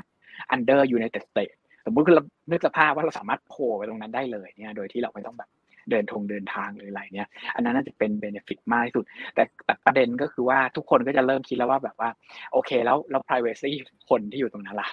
มันมันมีหรือเปล่า อ่าหรือว่าจริงๆแล้วเราเข้าไปอยู่ในโลกออฟไลน์เนี่ยอ่าเข้าไปอยู่ในโลกออนไลน์เมตาเวิร์สเนี่ยคือมันกลั่นแกล้งกันมันมีกฎหมายมันมีอะไรหรือเปล่าอ่าขนาดนั้นมันทำได้ไหมอย่างเงี้ย แล้วถ้าเกิดอย่างอเมริกาเนี่ยจะมีปัญหาตรงนี้เยอะมาก เยอะมากกว่าฝั่งของเอเชียของเรานะของเรานี่บูลลี่กันทางทางอินเทอร์เน็ตไม่ค่อยว่าอะไรแต่ว่าของอเมริกาเนี่ยเขาเขา ค่อนข้างซีเรียสกับเรื่องอันนี้มากนะอะมันมันมีปัญหากับสังคมค่อนข้างเยอะนะเพราะฉะนั้นเนี่ยมันก็จะกลายเป็น key point ว่า ถ้าจะทำแบบนี้เนี่ยคำถามคือควรจะเป็น Facebook หรอหรือไม่ทำไมไม่เป็น government เนี่ยมันก็จะวนไปเพราะว่า government ก็ออกกฎได้ไง อ่าแล้วเขาแก้ได้ แต่ถ้าให้ Facebook เป็นเอ่อเรียกว่าเป็นเป็น government เนี่ยก็หมายความว่า you nominate มาร์คก็เบิร์กเป็น king of the world ซึ่งมันก็จะมีการแต่งแบบเนี่ยมีการแตกแยกกันว่าเอ๊ะแล้วทำไมถ้าเป็น Facebook ต้องทำไม Metaverse ต้องเป็นของซันนี่ล่ะอ่าเพราะฉะนั้นเนี่ยอาจจะเป็นเอมที่แบบคือ beyond imagination ของคนสมัยนี้ไปนิดหนึ่งว่าคือกฎมันไม่ได้อะแล้วพอกฎมันไม่ชัดปั๊บเนี่ยมันกลายเป็นว่าการหลอกลวงหรือว่าคนที่รู้สึกว่า เข้ามาแล้วมันโดนหลอกมันจะสูง อันที่เห็นชัดมากง่าย ๆ เลย เช่นตอนตอนคริปโตกับกับกับทุกอย่างที่มันมารวมๆกันเนี่ยถามคริปโตดีไหมเป็นอนาคตไหมทุกคนพูดเหมือนกันหมดนะแต่ถามว่าในตลาดเนี้ยมีการหลอกกันไม่ได้มีเทคโนโลยีจริง หรือว่าแบบเป็น environment ปลอมอะไรมีกันหรือเปล่าเต็มไม่หมดเลยนะฮะอะ เนี่ยมันก็อาจจะเป็นอีกหนึ่งจุดที่ทำให้ adoption ตัวนี้มันจะเกิดขึ้นช้า เพราะว่ามันไม่ชัดเจนนะว่าอันไหนกันแน่เหมือนเนี่ยเหมือนเราอยากซื้อที่ดินใน Metaverse คำถามคือ verse ไหนจะไปอันหรือว่าอันนี้อันนั้นหรือว่าจะไปซื้อเอ่อที่ทำเองขึ้นมาใหม่เลยไหมอะไรอย่างเงี้ย มันก็เลยกลายเป็นว่าคือพอมันไม่ชัดเนี่ย adoption มันก็ไม่เกิดนะฮะ อืมอืมอืมครับ พอพอพูดถึงเรื่องของ privacy จริงๆ ผมนึกถึงในตัวนี้ด้วยครับ ที่ที่ Apple เขาเขาไปปิดกั้นนะครับ ก็เลยทำให้อ่าอ่ากลไกข้างหลังบ้านเนี่ยมันเวลาที่ยิงโฆษณา มันอาจจะไม่ได้แม่นเหมือนเดิมเนี่ย อันนี้พี่โจให้ให้ประเด็นนี้มากแค่ไหนฮะ อ่า ผมเชื่อว่าประเด็นเนี้ยค่อนข้างน่าสนใจ เพราะว่าอย่างที่บอกแหละว่า privacy เนี่ยมันเป็นเรื่องของอ่ามันเป็นเรื่องของกฎเป็นหลักอ่าแล้วมันก็เป็นเรื่องของการรักษาเขาเรียกว่าอ่า มุมมองหรือว่าอ่า attitude นะครับอ่า toward ไอ action ในเนี้ยของแต่ละเอ่อ society อ่าซึ่งบางทีมันเอามาใช้กันเองไม่ได้ แล้วพอมันใช้ข้ามกันเองไปมาเนี่ย คือโอกาสสูงมากเลยที่ AI มันจะจับได้ว่ามันเอ่อไม่ตอบโจทย์เดียวกันอ่าเช่นเราเอาลักษณะเนี่ยคนอเมริกาบอกห้ามดูแล้วกฎนี้มาแอพพลายในฝั่งของ มันก็จะมันก็จะไม่เกิดพอเรากฎของไทยเนี่ยสมมติว่าเราตั้งตามกฎของไทย บางทีกฎของไทยก็ไม่ก็ไม่ถูกก็ไปลอกอเมริกาเหมือนกัน อันนี้มันก็อาจจะเป็นแบบจุดอ่อนที่ทำให้อ่าเรเวนูเนี่ยมันยากขึ้นเพราะว่าพอเวลาคนจะจ่ายเนี่ยอย่างคุณอีกจะจ่ายมันก็คิดรับคือมันลิชไม่ได้แล้วมันก็ไปลิชใครมาก็ไม่รู้อย่างเงี้ยอะมันก็อาจจะเป็นดาวไซด์สำหรับอ่าสำหรับเขาเองนะครับในตอนที่อ่าจะหาตังค์นั่นแหละ เพราะว่าถ้าเกิดรายได้หลักเนี่ยมันเป็นฝั่งในฝั่งของโฆษณา ก็ต้องบอกก่อนนะว่า คือถ้าจะรอดแก๊งนี้ไปได้เนี่ยมันก็ต้องเปลี่ยนอุตสาหกรรมได้อย่างอย่างอย่างของ Apple เนี่ยคือข้อดีคือเขาเจอเหตุการณ์เดียวกัน ถ้าสังเกตนะอ่าเราลองเปรียบเทียบสองอันเนี้ยชัดๆเลย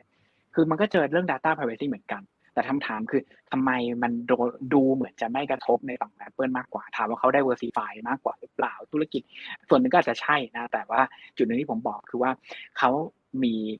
เอ่อเรียกว่าอุตสาหกรรม หรือว่าเขามีการทำรายได้ที่เขาสามารถกำหนด cycle ได้เองอ่าแล้วก็มีฮาร์ดแวร์ของตัวเอง ซึ่งตรงนี้มันจะเป็นจุดที่มันมันอาจจะไม่ได้แบบเติบโตสูงแบบพิสดารนะ แต่มันทำให้ทุกครั้งที่เขาสามารถคออะไรเนี่ย คือเขาสามารถแบบคือคือมีเหยียบคันเร่งเหยียบเบรกของตัวเองได้เนี่ย ผมเชื่อว่ามันเป็นจุดแข็งนะของของหุ้นทำให้หุ้นเนี่ย พอเวลาเจอ downside ลักษณะแบบนี้มันจะไม่ปรับฐานลง อืมอืมครับ อ่างั้นเดี๋ยวไปไปที่ Apple เลยดีไหมฮะอ่าเพราะว่า Apple เองเนี่ยก็ต้องบอกว่าตอนก่อนหน้านี้นะ ตั้งแต่สมัยที่ศาสดาได้เสียชีวิตไปนะครับ หลายคนก็โอ้ปรามาสคุณ Tim Cook นะ บอกว่าโอ้เนี่ยมันจะทำได้เหมือนกับศาสดาหรือเปล่าคุณ Steve Jobs หรือเปล่าปรากฏว่าโอ้โห market cap ขึ้นมากี่เท่าตัว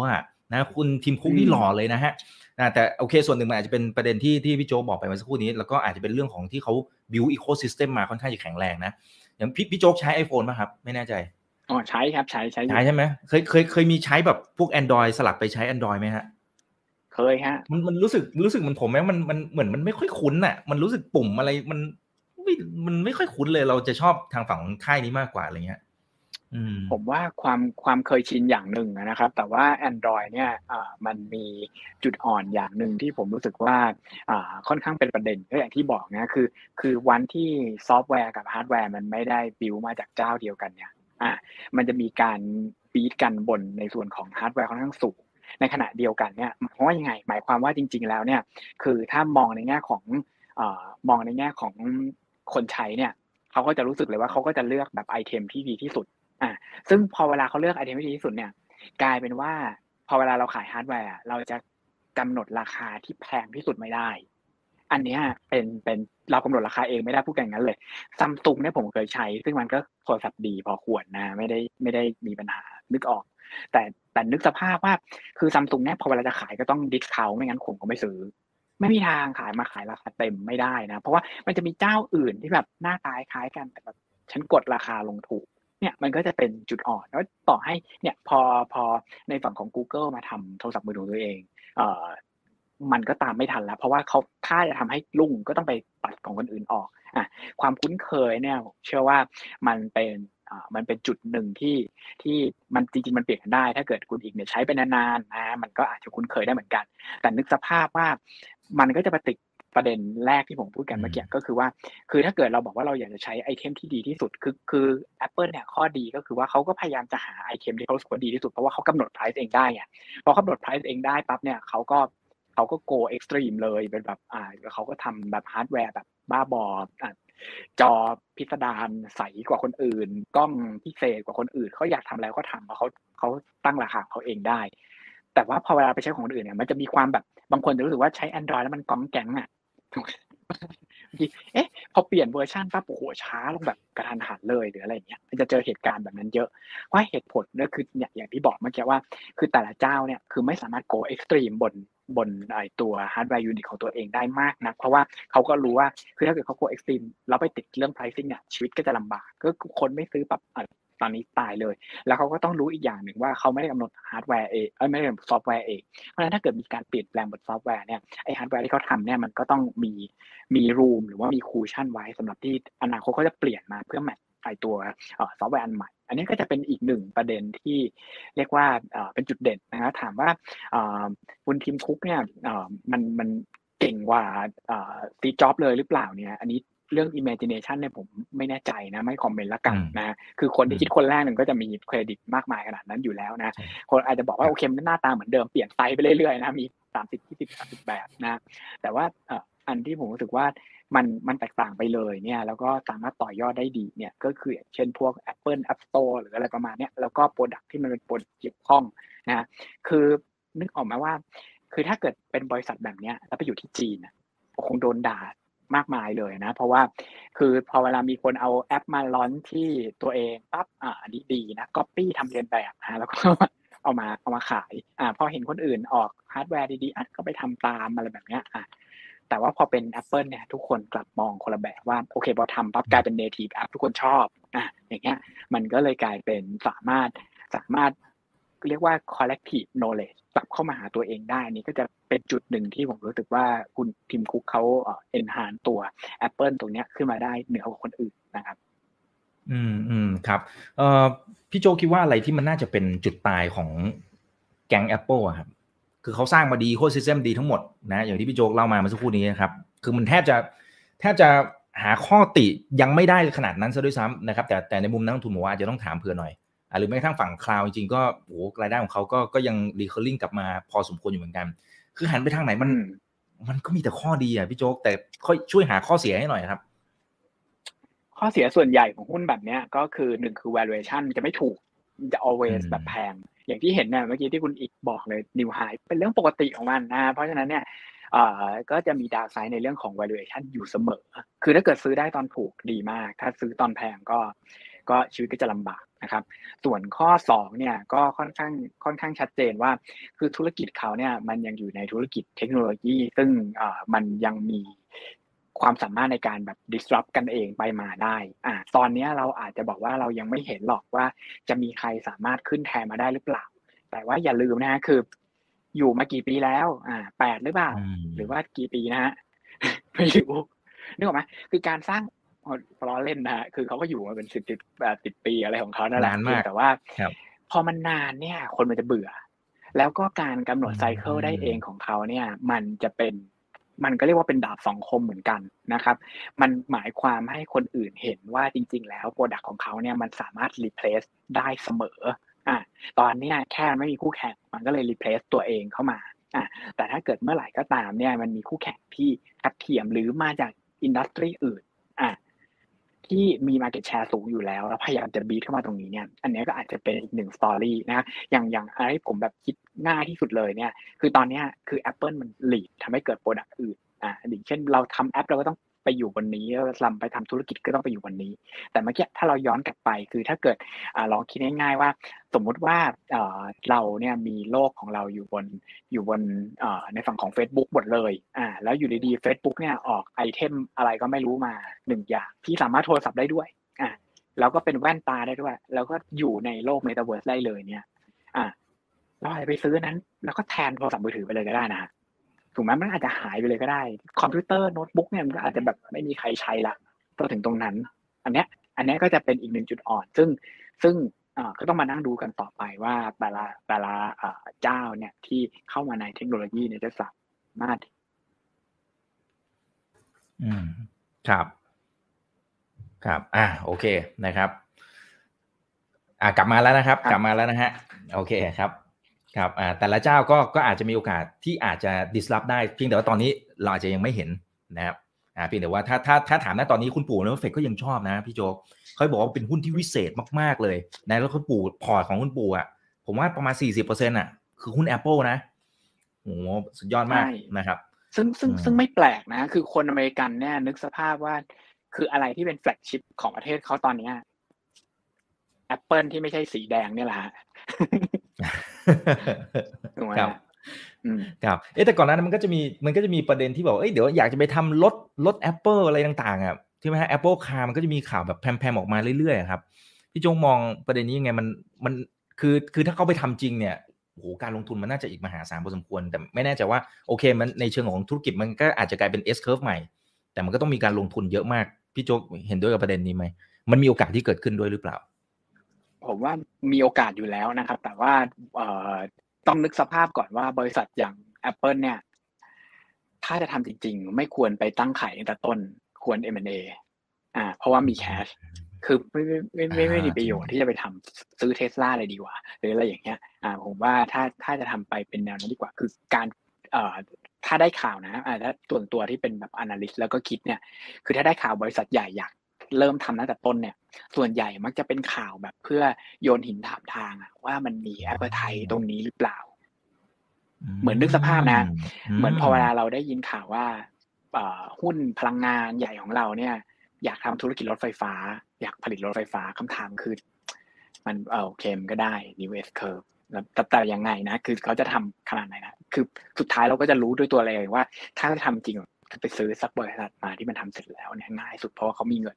อ่าแล้วสามารถกระโดดได้เลยเพียงแต่ว่าพอเวลาเขาพูดเนี่ยก็คือแค่ลองเทสมาเก็ตดูว่าแบบ มันรับได้กับสิ่งที่จะไปหรือเปล่า หรือถ้าเนี่ยอย่างอย่างเมตาเนี่ยอันนี้จะชัดเจนเลยนะเมตาเนี่ยชอบเป็นคนที่ชอบเทสมากลองทำโน้นทำนี้ใหม่ๆนะอะบางทีตอบรับดีบ้างไม่ดีบ้างนะฮะอะอันนี้ก็จะเห็นชัดเลยว่าโอเค ถ้าเกิดมันดีจริงเนี่ยเขาก็จะไปซื้อมาเลยอยู่แล้วนะครับ อืมอืมครับผม อ่าโอเค อ่าผ่านไป 2 ตัวละนะครับ อันนี้เผื่อจะเป็นไอเดียนะครับ เดี๋ยวรอดูว่าเขาจะซื้อจริงหรือเปล่า ถ้าซื้อจริงนี่ก็โหน่าจะเป็นข่าวใหญ่พอสมควรนะนะครับ อ่าทีนี้มาดูเอา Netflix ดีไหมฮะ น่าจะได้อีกสักตัว 2 ตัวนะครับอ่า Netflix เนี่ยต้องบอกว่าจริง ๆ ช่วงก่อนอันนี้ก็โอ้โหสวยงามมากนะครับ เป็นหุ้นที่อภิมหาเด้งนะฮะขึ้นขึ้นมาเยอะมากๆนะครับ แล้วก็ทำให้หลายคนนี่กลายเป็นมหาเศรษฐีเลยนะ นักลงทุนไทยเนี่ยนะครับหลายคนลงทุนอยู่นะครับแต่ทีนี้พอระยะหลังโหไปดูยอด subscribe นะครับมันก็เริ่มมันก็เริ่มหายไปเหมือนกันนะนะครับแต่ว่าโอเค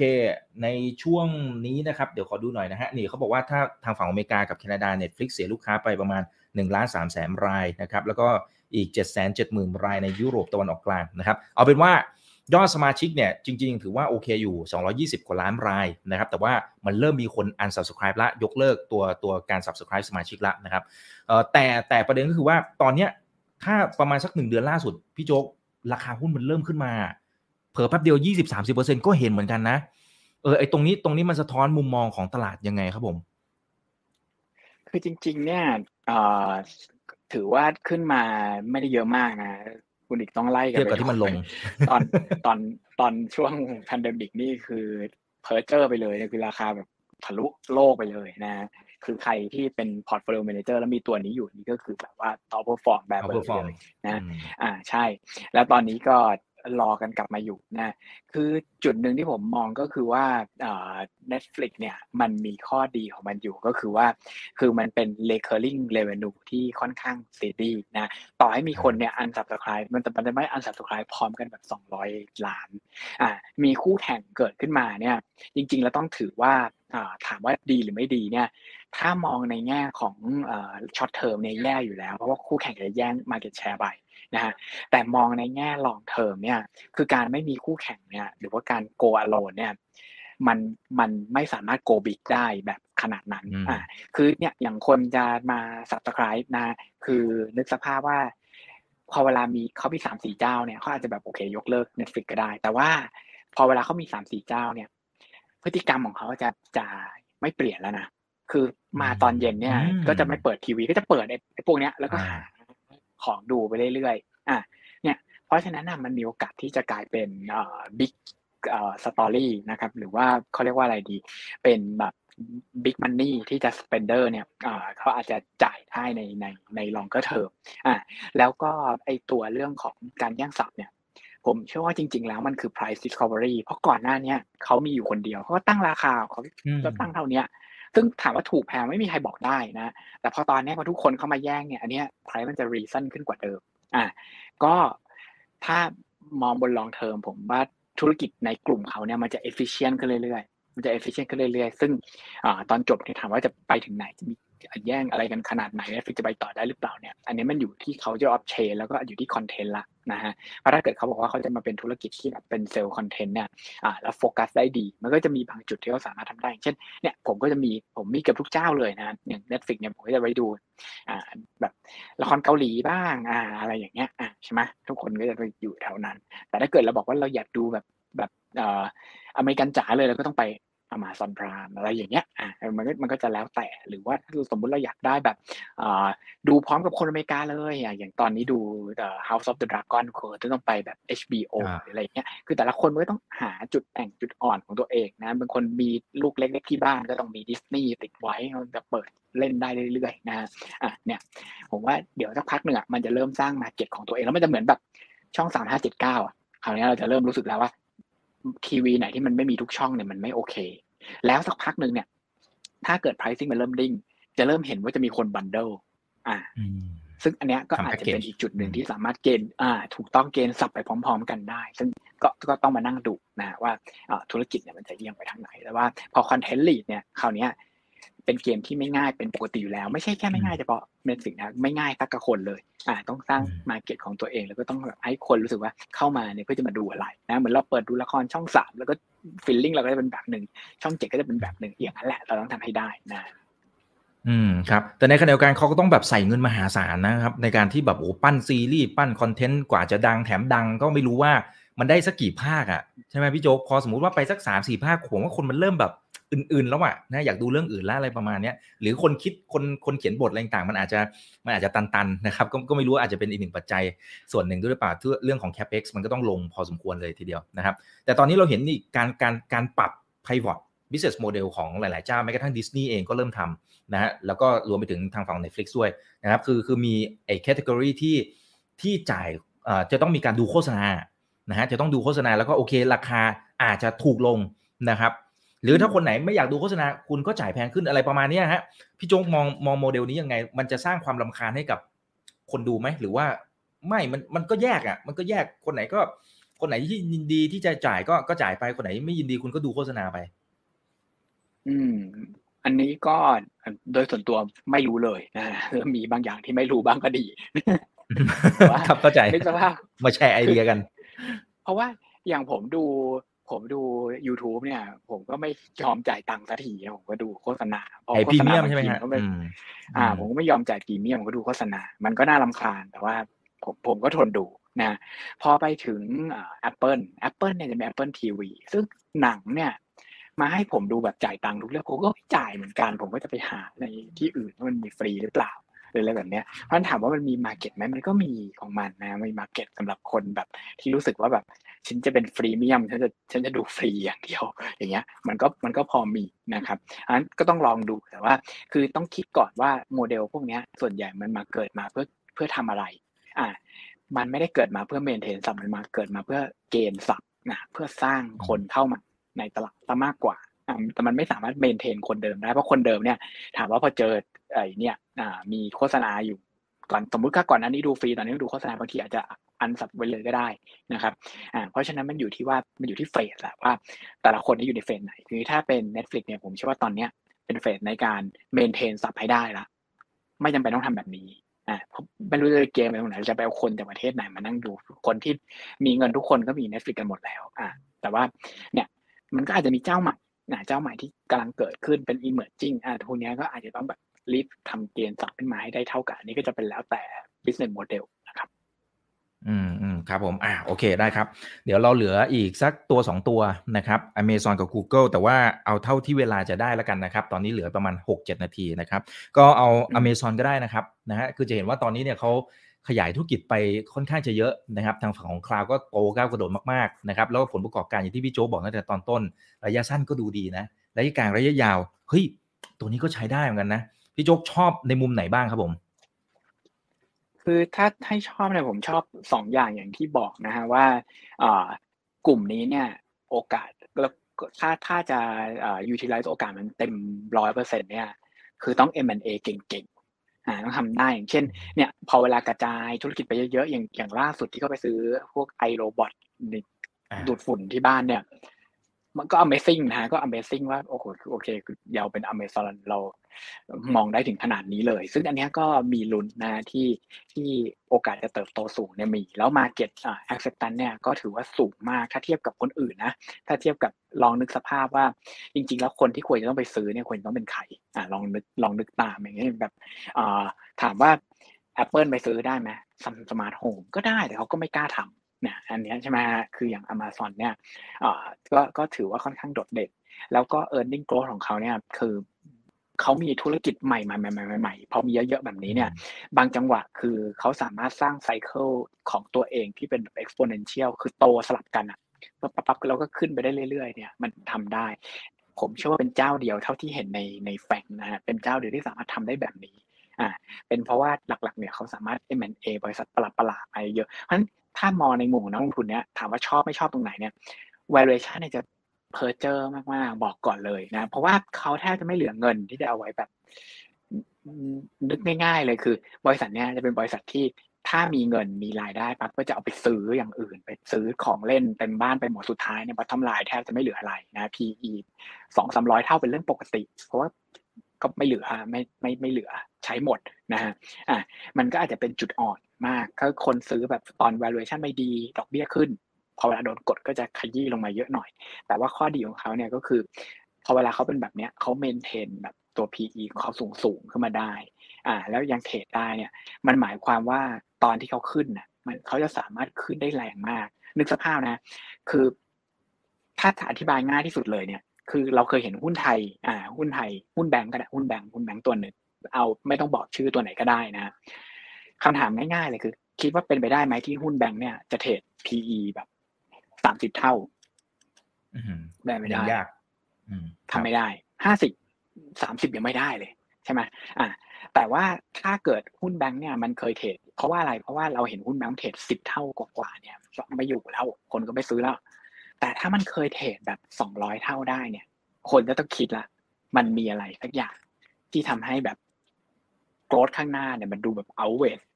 present growth ขนาดหนักมหาศาลเลยอ่าแล้วการที่จะ maintain PE สูงๆได้เนี่ยคือมันต้องมีแบบนั้นอะเรียงเรียงกันแบบเหมือนเป็นกองทัพอะอ่าที่หยิบมาหยิบมาหยิบมาหยิบมาเนี่ยอ่าซึ่งอันเนี้ยผมคิดว่าเป็นเป็นจุดเด่นที่ไม่มีใครเหมือนเป็นจุดเด่นที่ไม่มีใครเหมือนถ้าจะมีคนเหมือนจริงก็คือเทสลานะฮะอ่าที่สามารถ PE แบบ ถล่มทลายเพอได้แต่ว่านั้นมันอาจจะมีหลายอย่างอาจจะเป็นของคุณอีลอนมัสอาจจะต้องมาแบบแปดสิบเปอร์เซ็นต์นะแล้วก็ของบริษัทอาจจะต้องประมาณแบบยี่สิบอย่างเงี้ยอ่าแต่ว่าถ้าถ้าถ้าเป็นของเอ่ออมาซอนเนี่ยก็จะมีจุดเด่นทางนั้นนะเพราะฉะนั้นถ้าเกิดใครที่รู้สึกว่าแบบอยากได้อะไรใหม่ ๆ เลย แล้วก็รู้สึกว่าแบบคือไม่ห่วงเรื่อง valuation เลยนะถ้าเนี่ยอย่างที่บอกถ้าห่วงเรื่อง valuation ไปไหน ไปไปเอ่อ Facebook นะฮะถ้าห่วงเรื่อง quality ไปไหนไป Apple ถ้าห่วงเรื่อง growth กลัวไม่มีมากๆเนี่ย อยู่ที่นี่อยู่ที่ Amazon นะฮะเพราะว่าคือแทบจะเรียกว่าเป็นบริษัทเดียวเท่าที่เคยเห็นมาในโลกนี้นะที่คืออยู่มีแบบเหมือนมีร็อกเก็ตอยู่ในอาร์เซนอลเนี่ยเป็นแบบสิบสิบอัน แล้วก็สามารถแบบจุดติดได้บ่อยๆนะฮะครับโอเคครับอ่าขอบคุณนะครับ ทีนี้เหลืออีกตัวหนึ่งครับ Google Google นะครับต้องบอกว่าไตรมาสที่ 2 Alphabet เนี่ยรายได้รวมนะครับ69,700 ล้านเหรียญก็เพิ่มขึ้น 13%นะครับก็ก็ถือว่าตอนที่ประกาศผลประกอบการเนี่ยปรากฏว่าราคาหุ้นเนี่ยไปต่อด้วย นะครับแต่ว่าโอเควันสองวันอาจจะมีย่อลงมาบ้างนะครับในในมุมของพี่โจ๊กเองเนี่ยคิดว่าทางฝั่งของ Alphabet เองเนี่ยเขามีจุดเด่นในมุมไหนนะครับแล้วก็ถ้าเปรียบเทียบกับเพื่อนๆเนี่ยนะครับดู ecosystem ของเขาเนี่ยนะค่อนข้างจะแข็งแรงในมุมไหนครับผม ส่วนหนึ่งที่ผมรู้สึกว่าแข็งแรงแล้วก็อยู่มาได้ไกลเนี่ยเป็นเพราะว่าเป็นความถ้าภาษาอังกฤษก็จะใช้คำว่า jack of all trade นะฮะ ข้อเด่นของเขาก็คือว่าไม่ไม่ไม่ได้เป็น top ในอะไรสักอย่าง แต่ว่าทำหมดทุกอย่าง แล้วก็สามารถ diversify ได้อย่างค่อนข้างดีนะครับ คือมี tap ในแทบจะทุก business อะเพราะว่าเขาเนี่ยจะไม่พยายามจะไม่หลบออกไปจากธุรกิจซอฟต์แวร์มากนักอะแล้วมันเป็น software service เนี่ยมันทำกำไรได้เรื่อยๆ ข้อเสียก็คือพอเวลามันกระจายไปอย่างเงี้ย มันคอนปัญหาของการคอนโซลกลับมาเนี่ย มันจะลำบากเสมอ ข้อ 2 คือการที่จะ build business ใหม่ที่มันเล็กกว่า business เดิมเนี่ยมันไม่ง่ายอ่าอยากคิดง่ายๆเลยคืออย่าง Apple เนี่ยข้อต่างของเขาก็คือว่าเขา build เสร็จที่เป็นฮาร์ดแวร์มันตั้งแต่ต้น เพราะฉะนั้นเนี่ยพอฮาร์ดแวร์มันใหญ่พอมีซอฟต์แวร์เข้ามา มันก็เกณฑ์เกณฑ์สลับสลับกันไป พอเวลาเราบอกว่าเราเป็น management เราอยากแบ่งเงินเนี่ยมันก็ง่าย แต่พอเป็น Google เนี่ยอ่าหรือเป็น Alphabet เนี่ยชื่อก็บอกอยู่แล้วคือคือธุรกิจก่อนหน้านี้เป็น Google ตอนนี้กลายเป็น Alphabet เนี่ย character มันชัดเจนว่าแสดงว่าธุรกิจ search เนี่ยมันโอเคมันเคยใหญ่มากมันเป็นแบบ chunk ใหญ่ตอนแล้วเขาพยายามเปลี่ยน แต่ถามว่าพอพยายามเปลี่ยนเนี่ยเขาจะหาอะไรที่ขึ้นมาแทนธุรกิจเนี่ยมันง่ายขนาดไหน อันที่เขาทำแล้วก็แบบมันก็ไม่ work สักที work ไม่ work work ไม่ work เนี่ยอย่างเช่นพวกฮาร์ดแวร์เนี่ยอันนี้ก็เห็นชัดว่ามันมันมันอาจจะคล้ายๆกับ Amazon แต่เขาไม่มีธุรกิจที่เขาสามารถจุดติดแบบโป้งป้างได้รายได้เยอะๆแบบอย่าง Amazon นะก็ก็อันนี้ก็ต้องดูกันต่อไป ถ้าถามว่า resilient ที่สุดไม่ค่อยมีเรื่อง แล้วก็มีปัญหาน้อยที่สุด e a r n i n g ดูมีความเสถียรโตได้กลางๆนะฮะแล้วก็มีธุรกิจที่ค่อนข้างหลากหลายอ่าก็จะอยู่ในฝั่งของ Google นะครับอืมแต่ล่าสุดนี้เอาแล้วครับ e a r n i n g e a r n i n g ไม่ดีนะถ้าเทียบอ่าถ้าเทียบกับกับเพื่อนๆเนี่ย ถามว่าถามว่า e a r n i n g short term เนี่ยดีไหมก็ต้องว่าก็ก็ก็ดรอปก็ดรอปมากกว่าคนอื่นนะครับ อืมครับอ่าราคาก็ก็ร่วงลงมาพอสมควรถึงแม้ว่าจะเริ่มผงกหัวขึ้นมาเล็กน้อย แต่ว่ายังห่างไกลจากจุดสูงสุดที่เขาเคยทำเอาไว้นะครับ โอเค เอาละฮะ วันนี้บางตัวอาจจะใช้เวลาน้อยไปหน่อยนะครับ เพราะว่าโดยภาพรวมๆเนี่ยเราคุยกันชั่วโมงเศษๆแล้วนะครับ ก็เดี๋ยวครั้งหน้าจะเป็นเรื่องไหนอย่างไรเดี๋ยวรอติดตามกันด้วยนะครับพี่โจ๊กฝากทิ้งท้ายหน่อยไหมครับสำหรับคนไหนที่สนใจลงทุนในหุ้นกลุ่มนี้เนี่ยจะต้องมีหลักในการดูอะไรอย่างไร ส่วนตัวเนี่ยคือ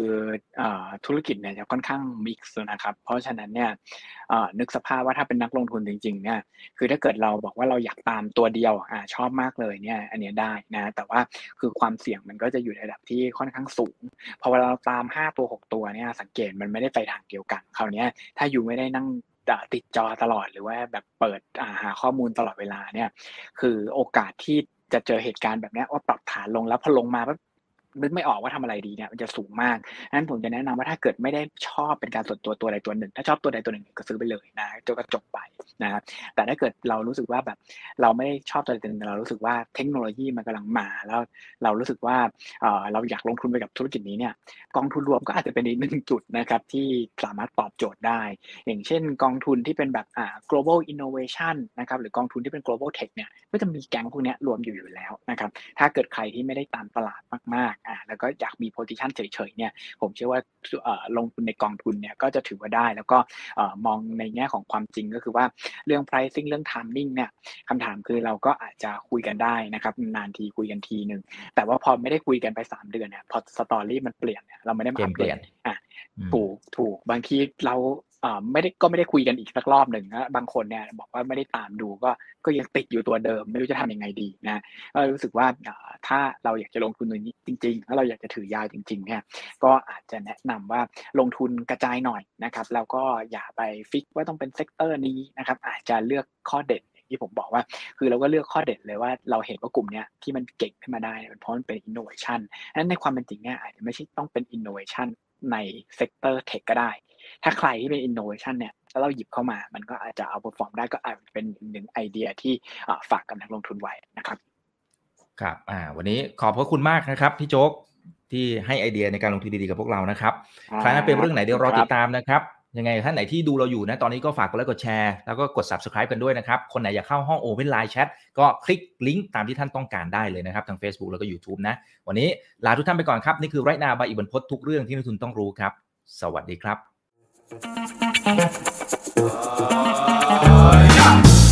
ถ้าชื่นชอบคอนเทนต์แบบนี้อย่าลืมกดติดตามช่องทางอื่นๆด้วยนะครับ ไม่ว่าจะเป็น Facebook, YouTube, Line Official, Instagram และ Twitter จะได้ไม่พลาดการวิเคราะห์และมุมมองเศรษฐกิจ และการลงทุนดีๆ แบบนี้ครับ